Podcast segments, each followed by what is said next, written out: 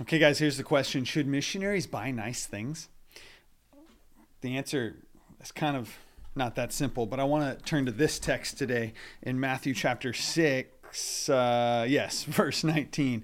Don't store up for yourselves treasures on earth where moth and rust destroy and where thieves break in and steal, but store up for yourselves treasure in heaven where neither moth nor rust destroys, and where thieves don't break in and steal. For where your treasure is, there your heart will be also.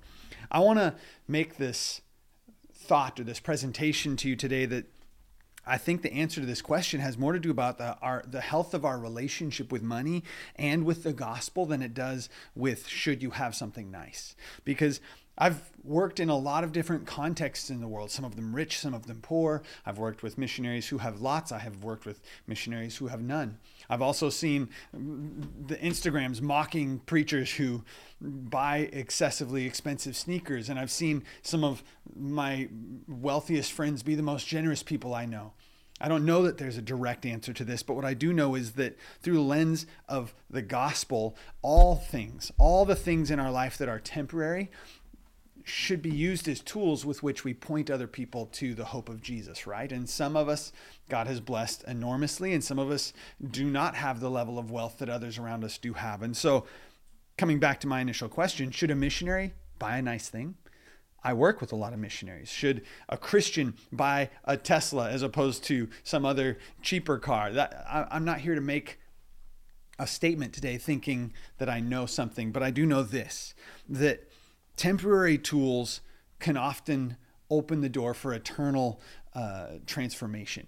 Meaning, the things we have, when we use them in the correct way, when we invest into something in particular, it can create a transformation in, in someone's eternity as they understand the gospel through the, the tools we have. Now, when I say it through this lens, I'm thinking about it like this a missionary who moves to a far off land. In fact, I think we've had these conversations with some people recently. They they should invest into where they are.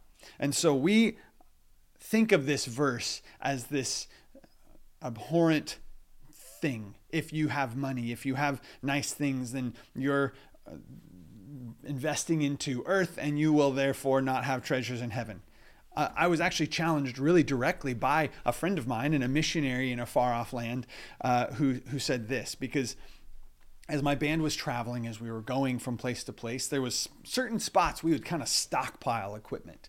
We would leave our guitars or amps or things that we didn't want to fly with all the time into this into someone's closet or into a church's basement or into a storage unit in some country and we would leave them there knowing we'd come back and we'd use them and one time I was having a conversation with this missionary friend of mine, and I was like, man, I feel so bad leaving so much of our stuff here in your way. I hope it doesn't. I know it's going to be like six to 12 months before we get to come use it again. I hope this isn't a problem. And he goes, Are you kidding me? And I'm paraphrasing this because it was a long time ago, but he goes, That verse, where your treasure is, there your heart will be also. He said, You're investing your treasure and leaving it here with us, which tells us you love this place and that you're going to return here. That transformed my way of thinking about this verse because suddenly I was realizing my treasure, literally a pile of guitars and amps and things like that. Uh, when I was leaving it somewhere, I was showing to these people that I was investing there. My treasure in heaven began right there with those people in that place.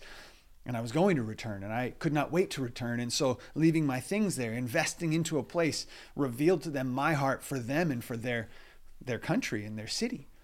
So, as missionaries go into countries, maybe you're a missionary watching this and you're thinking, man, should I buy a car? Should I get an apartment? Should I invest into the things that I have here? Should I buy the nicer bed that's going to last five years instead of the IKEA bed that's going to break in 12 minutes? When you're making these investments and you're doing it through the lens of these are temporary things that I have, that's because you have certainty in where your treasure lies beyond these things we acquire. I know Pierce was having a conversation, uh, and Pierce does a show called Naked Church. You can subscribe to it on YouTube as well. But he was having a conversation with one of the Jesus Mission missionaries, going, "Man, buy buy a car there, and, and invest in an apartment." We, we have this conversation and we are willing to, to encourage people to spend their money in the countries they're going to because it not only cements you there, it says if I'm if God's called me here, I'm going to invest into where I am. But it also shows those people who are watching, those those people who are observing, that you are serious about where you've felt God calling you to. Now, should Christians buy really nice things? That's a whole different conversation that I'm sure Pierce could talk about in his ethics, uh, an ecclesia series on, on, on his channel. Maybe we'll go there and we'll have this conversation. But for today, I was thinking about the things we buy, the things we purchase, the things we invest into. And they're not always bad. They are bad if we suddenly become if, if they become idols in our life, if your car becomes the thing that your identity is tied to, if your home, if your entryway to your house is is what you cling to as as the way that you express who you are or your meaning or any of these things, I just come up with a, a, a the, the phrase for how that would what what I'm saying.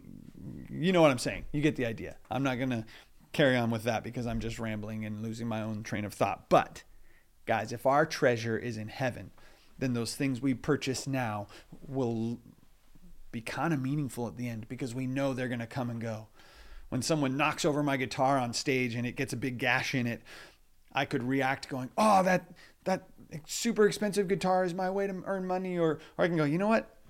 That thing is literally just a pile of wood and metal, and I'm not going to take it into eternity, but it's pointing people to eternity every time I pick it up. So when we purchase things through that lens, it changes the way that we suddenly care, the way that we react, the way that we use them. So, yeah, if you're going to be in a country, if you're a missionary, and I guess I'm talking today to missionaries, but if you're going to be in a country and you feel God's called you there, then dig in, invest. If you're going to live in your community and you need to be invested in that community, then put your money where your mouth is, so to speak and become a part of the community, invest into it, invest into the I don't know, just pick something. Pick something and invest into it if it means that you can use that as a tool to point people to who Jesus is and how he's transformed your life.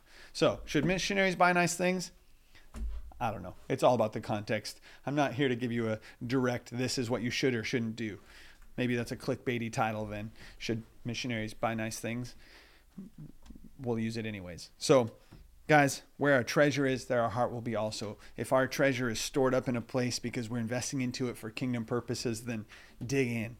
If your treasure is distracting you from eternity and it is calling your focus back to what you can acquire, to what you can save up, to what you can put into your Bitcoin wallet, I don't know, just anything that you're distracted by, realign your thoughts to to to be that of Christ and realign your reactions to how damage to your personal property uh, what that what that does in you. My encouragement today, guys, is let's store up our treasure in heaven. Let's use the temporary treasure we have here on earth to keep pointing people to, to Jesus. That's how we live on mission today. I'm Andy Ziesmer with the Jesus Mission, and I'll be here next week with another episode. We'll see you later.